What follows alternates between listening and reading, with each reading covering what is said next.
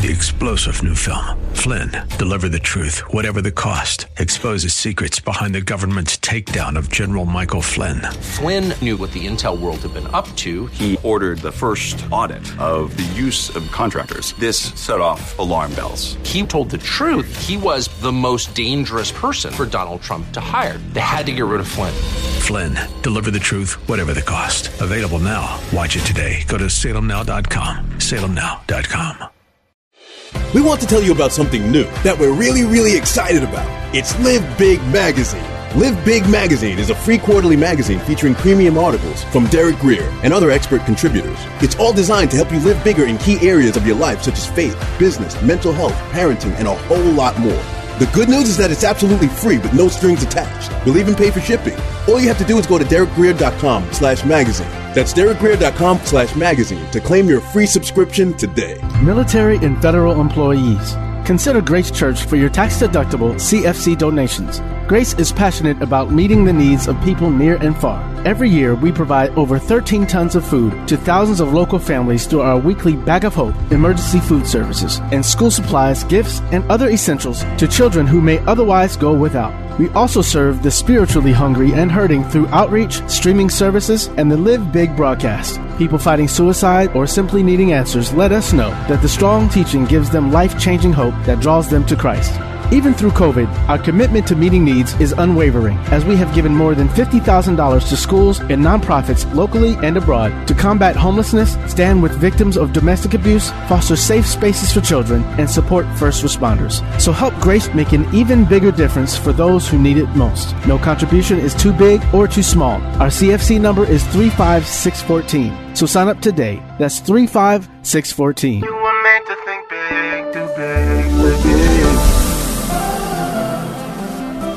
But tomorrow can be bigger. Just grow, let the word overflow, yeah. Live a life bigger than yourself. You're created for greatness. Live a life bigger than yourself. Live big. Welcome to Live Big with Bishop Derek Grier, Pastor of Grace Church in Dumfries, Virginia. Visit gracechurchva.org for this message and to find out more about how you can grow in Christ. We serve a big God, and we believe that His Word calls for us to live big. So, our prayer is that this broadcast empowers you to live a life so big that it blesses everyone and everything around you. Let's get into the teaching. The helmet, now just like the belt was the first piece of armor that a soldier put on. By the way, his sword was in that belt. And that was one of the reasons also it was one of the first pieces of armor he put on. The last piece of armor he put on was actually the, the helmet. But it was also this helmet, the part of his armor that each soldier took the most amount of pride in. So these guys were serious about their helmets, just like, you know, ladies sometimes real serious about their shoes. These guys were into their, their, their helmets. And often their helmets had these elaborate uh, carvings and engravings, and, and it had a large crest on the top that was, you know, in most of the movies it's red, sometimes it was yellow, but it's brightly colored. Every now and then you'd even see a, a black one, but it was, you know, brightly colored feathers or maybe horsehair that, that made the uh, soldier look more fierce and also made him look taller. When you have that on your head, you just look bigger. And when you saw an army of these, these men with these things on their heads, they looked like giants coming at you. And these soldiers took pride in their helmets. It says, and take the what? Helmet. Now, each helmet weighed about one to five pounds, and the inside of the helmet was lined often with, uh, every now and then it would be felt, but typically it was lined with, with sponge, uh, just like our football helmets. You, you know, uh, I remember playing football, we had all that padding inside the, the helmet, and all that padding was designed to help absorb the blow. So someone, you know, when you get hit in the head, uh, the padding absorbs it so it doesn't go right up against your skull. So, uh, you know, this sponge that was inside the helmet is what God used to, to, to help us when, when life hits us so hard, we're seeing stars. It's that sponge that helps. So I want to uh, take a look at John 19, 29, and let's take a look at uh, how uh, this sponge was used in Scripture. After this, actually, verse 28, Jesus, knowing that all things were now accomplished, he knew that the sins of the entire race had been more than paid for. Jesus didn't just, you know, pay, you know, he just kind of, you know, got down to the penny and paid it. No, he was, his life was overpayment for the sins of the world.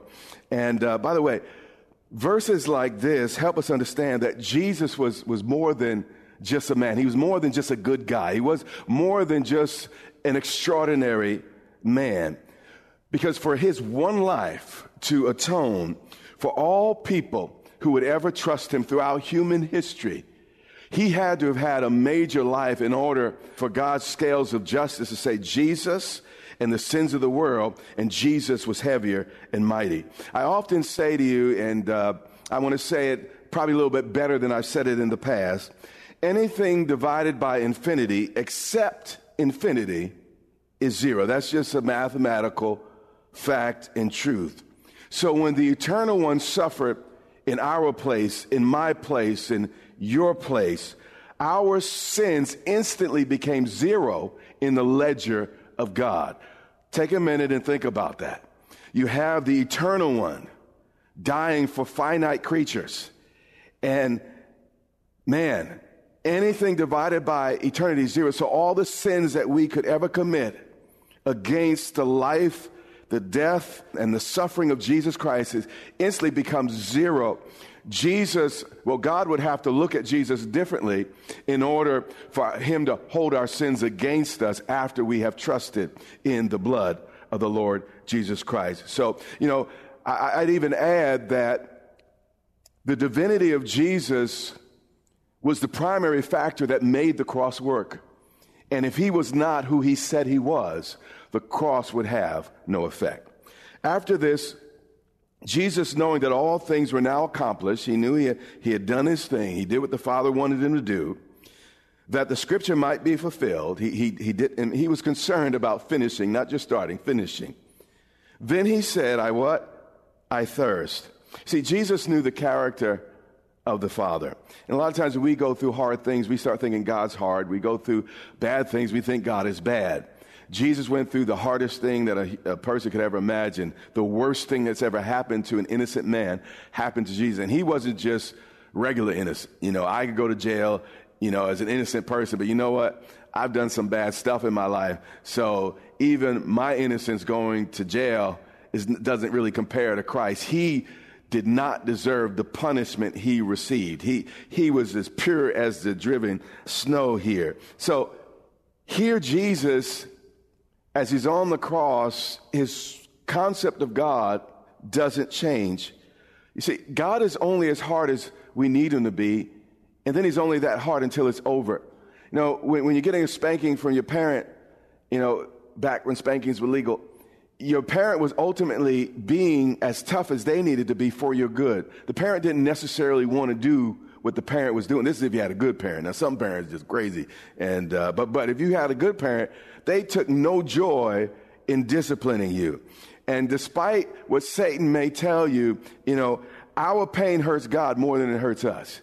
And God was feeling Christ's pain. And uh, he was aware of his pain. And as soon as Jesus paid the price, God came with provision. And he provided actually through a, a sponge. Let's take a look, verse 29.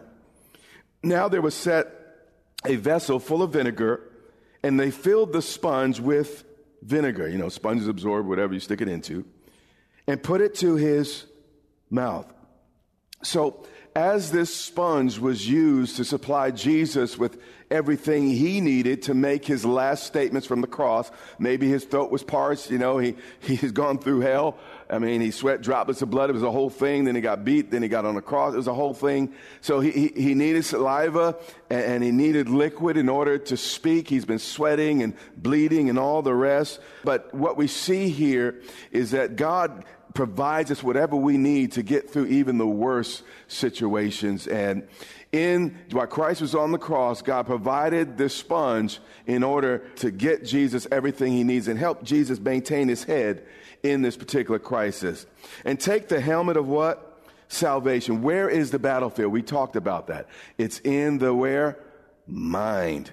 So if your helmet's not on snugly, the enemy's, what he's going to do is he, he's going to chop off or, or chop down the multiple blessings that God wants to give us right out, out of our theology. And this is why you got to be mindful of where you attend church and who you listen to. Make sure they're in the book. And uh, if they're not in the book, uh, that's how you're going to end up getting, getting messed up.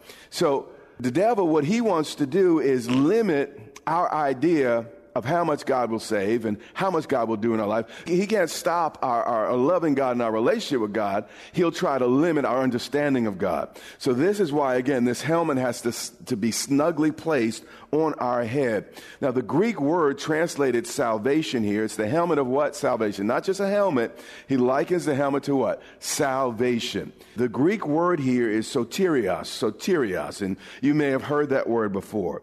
And it's translated salvation, but it's an all inclusive word that means welfare, prosperity, deliverance, preservation, and in this case, even soundness of mind. And he said, and take the helmet of salvation. So we see here from the language that this helmet encompasses more than just one day dying and going to heaven. However, that is where it all starts. So today, I want to dig into five biblical ways that you can be assured of your salvation. And they're all going to come from the book of John, and then we're going to wrap up uh, for the day.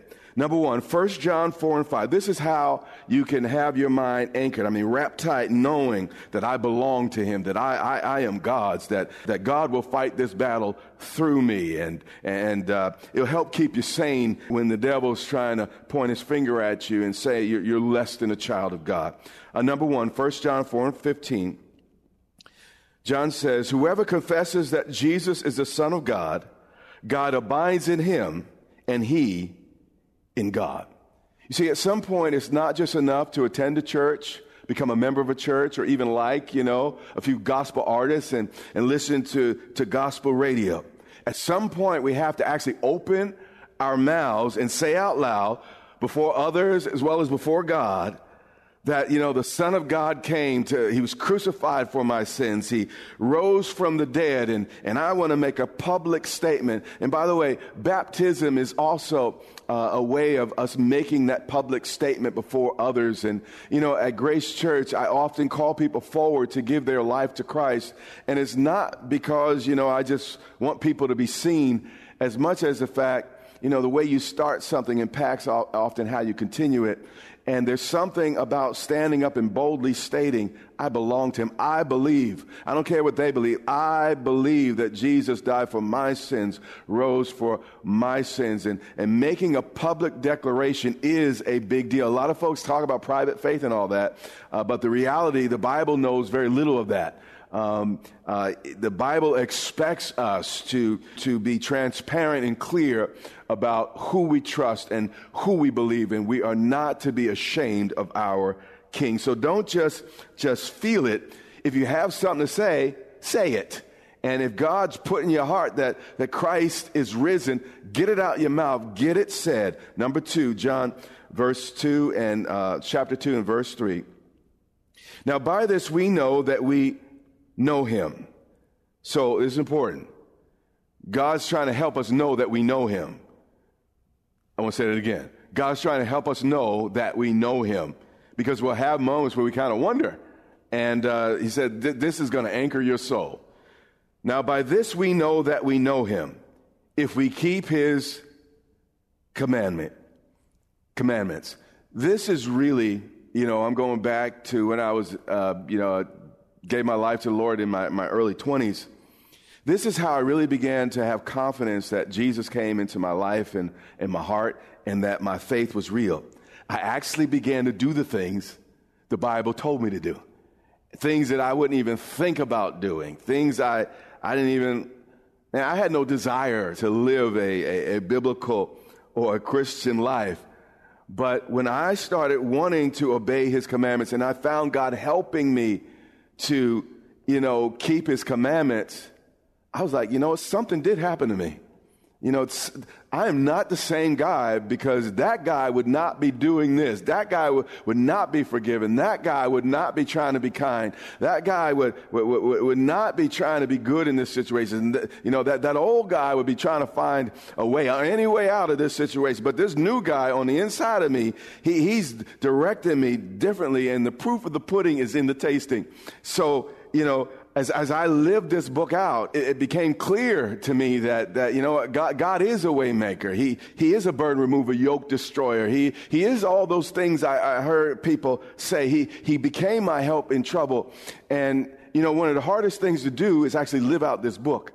And when I found him helping me to live this book out, again, he became a present help in trouble. And I realized this is not only is my faith real, God is real because Derek can't do that. But God is equipping me and stretching me to do things I would never do, never even want to do because I thought it was soft. I thought it was weak. But God was working in me and through me. And I was like, you know what?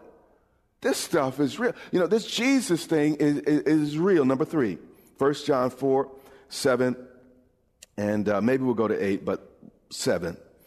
Beloved, he says, let us love one another. You know, growing up, a lot of the kids on my block attended church. And, uh, and some folks on our block actually mocked my family because we weren't religious and we didn't go to church. But those kids sometimes were some of the worst kids in school. But I knew God came into my life when I started loving others and not just judging them. And, you know, part of how we know that God is in our hearts and lives and we start loving the brethren. We love our brothers and sisters in Christ. You know, even though we do stuff and, and, you know, there's error in the church, there's mistakes in the church, people mess up in the church, there's hypocrisy in the church.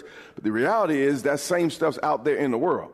So, you know, I've learned not to have a double standard where, you know, I judge one group of people one way and another group another way. So the Christians on my block might have been just as hypocritical as I was as a sinner. Uh, so, you know what? I, I, began to realize that, you know what? I got to love folks, not just judge folks. And that was a proof to me that I really belonged to him because Jesus saw me in my sin and he just judged me, said, You ought to know better. You never should have done that. And if I was you, I would. He didn't do that. As a sinner, he loved me. While I was yet a sinner, Christ died for me. And, uh, you know, as I watched God try to start giving me a heart for people, uh, even people that are uh, uh, make mistakes, even people that uh, are wrong, even people that don't like me, um, I realized, hey, something must have happened on the inside of me. That doesn't mean I always felt good about people attacking me and it was always easy to forgive people. But there was a, a desire to, and when I leaned into it, uh, God always helped me to, to get it done. Number four, 1 John 2.15, do not love the world or the things in the world. If anyone loves the world, the love of the Father is not in him. That's a strong passage of scripture.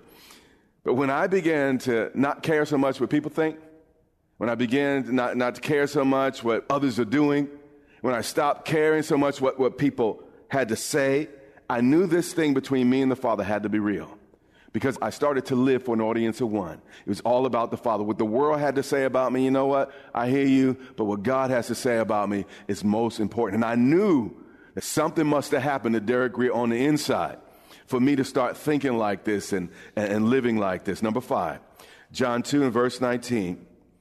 They went out from us, but they were not of us.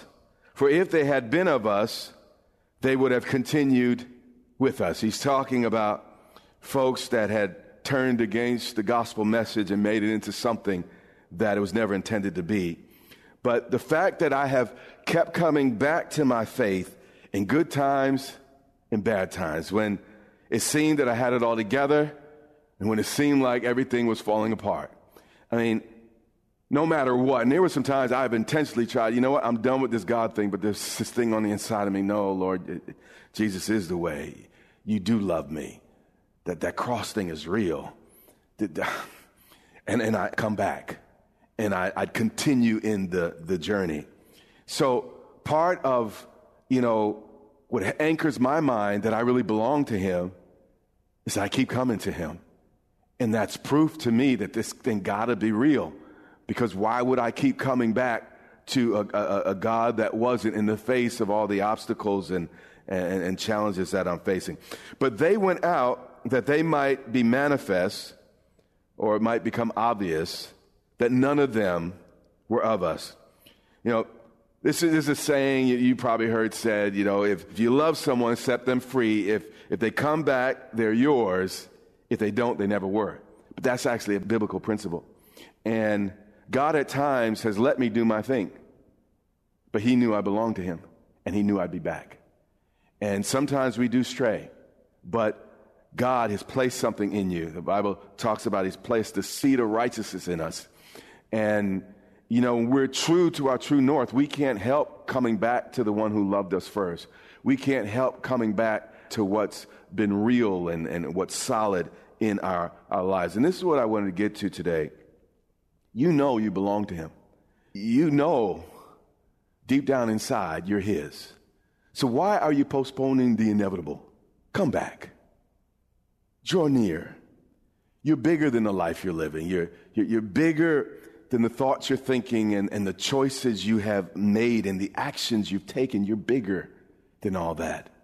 And you can get past all that if you're, you're willing to get this helmet back on your head and start thinking right. And why was the helmet on the head? Because it represented the thinking. And what messes up our thinking? So what's the devil trying to do? These fiery darts and usually are thoughts. They're trying to get into our minds, get into our, our heads. He's trying to hit us with a, a life event that startles us and, and then we're foolish enough to take off our helmet and then he actually destroys us. But what are these things that, that are so detrimental and, and, and so dangerous to us? They're thoughts. Everything that I have done right typically came out of a thought. Everything I've done wrong came out of a, a thought. Uh, you know, as a man thinks, so he does. That's, that's what the Bible teaches. So if you want to change a person's life, change their thinking. So, you know, this helmet of salvation begins with us understanding we belong to him and we're not like everybody else. Yeah, they could do all that, uh, but you know what? Uh, uh, a pig enjoys the mud because he's a pig. But you know what? I don't have that nature on the inside when, when, when I get in the mud, I can't help want to take a shower uh, because it's something different on the inside. And you know that God has changed you on the inside, but, but the devil's convincing you to play in the mud. And he tries to convince you you're a pig. And, and, but God on the inside keeps reminding you you are not. You belong to me. Christ lives in you. You are different than the rest. At some point, just surrender. Because, you know, come easy, come hard, you're coming. You belong to Him, and you might as well lean into it. Ephesians 6 and 18, and take, or take hold of, of this thing, which is the helmet. And, and I know life hits you hard. I, I recognize stuff happened, but you got to remember who you are. That's what happened to the prodigal boy that left his daddy. And he started, you know, messing around in the pig pen, even eating pig's food. The Bible said he came to himself. He said, you know what? In my daddy's house, you know, there's food and, and, and all the rest. What am I doing here? And God is saying to you right now, what are you doing where you are? There's food in father's house. There's provision in daddy's house. What are you doing in the pig pen of life? He's saying, get your head right. Come back to yourself and watch me do what only I can do, the Lord is saying. And take the helmet of what? Salvation. Get back in front and stay in front. And, and as we read, this helmet of salvation, the word salvation meant welfare. It means prosperity, deliverance, preservation. God is not trying to take anything from you, He's trying to get something to you. And this helmet of salvation, when you embrace it, and stop taking it off and you, you allow, you know what? I belong to him. I'm going to live like I belong to him. I'm going to love like I belong to him. I'm going to act like I belong to him. When, when you get that in your mind, your helmet stays on and the devil really has no weapon that can overcome a made up mind in Christ Jesus. I want to read Jeremiah uh, 29 11 and I'm going to wrap up for the day. Now, we, this is the helmet of salvation we've been talking about. And salvation literally means, I'm going to repeat again, welfare, prosperity, deliverance, and preservation. Watch what um, Jeremiah says by the Holy Spirit. For I know God is speaking through Jeremiah. For I know the plans I have for you, declares the Lord. Plans to what? Prosper you. You see, the devil is lying to you, saying God just wants to, to beat you up. God doesn't care. God's not for you. But the devil is not your friend. He's trying to rob you of what God ultimately has for you. So you got to make the decision, as I said last week, the devil is a liar. If the devil's telling you not to, that means go ahead and do it. God says, I have plans to prosper you and not to what? Harm you. This is the Live Big broadcast with Derek Grier. We pray that you were inspired to think big, do big, and live big. Our goal is to compel you to live in a way that overflows and blesses those around you. We invite you to meet us online for vibrant worship and strong Bible teaching each Sunday and Wednesday on social media or gracechurchva.org. You can also tune in to the Live Big broadcast on television. So check your local TV listings or visit gracechurchva.org for the broadcast schedule. That's all the time we have. But until next time, remember, you have what it takes in Christ to live big.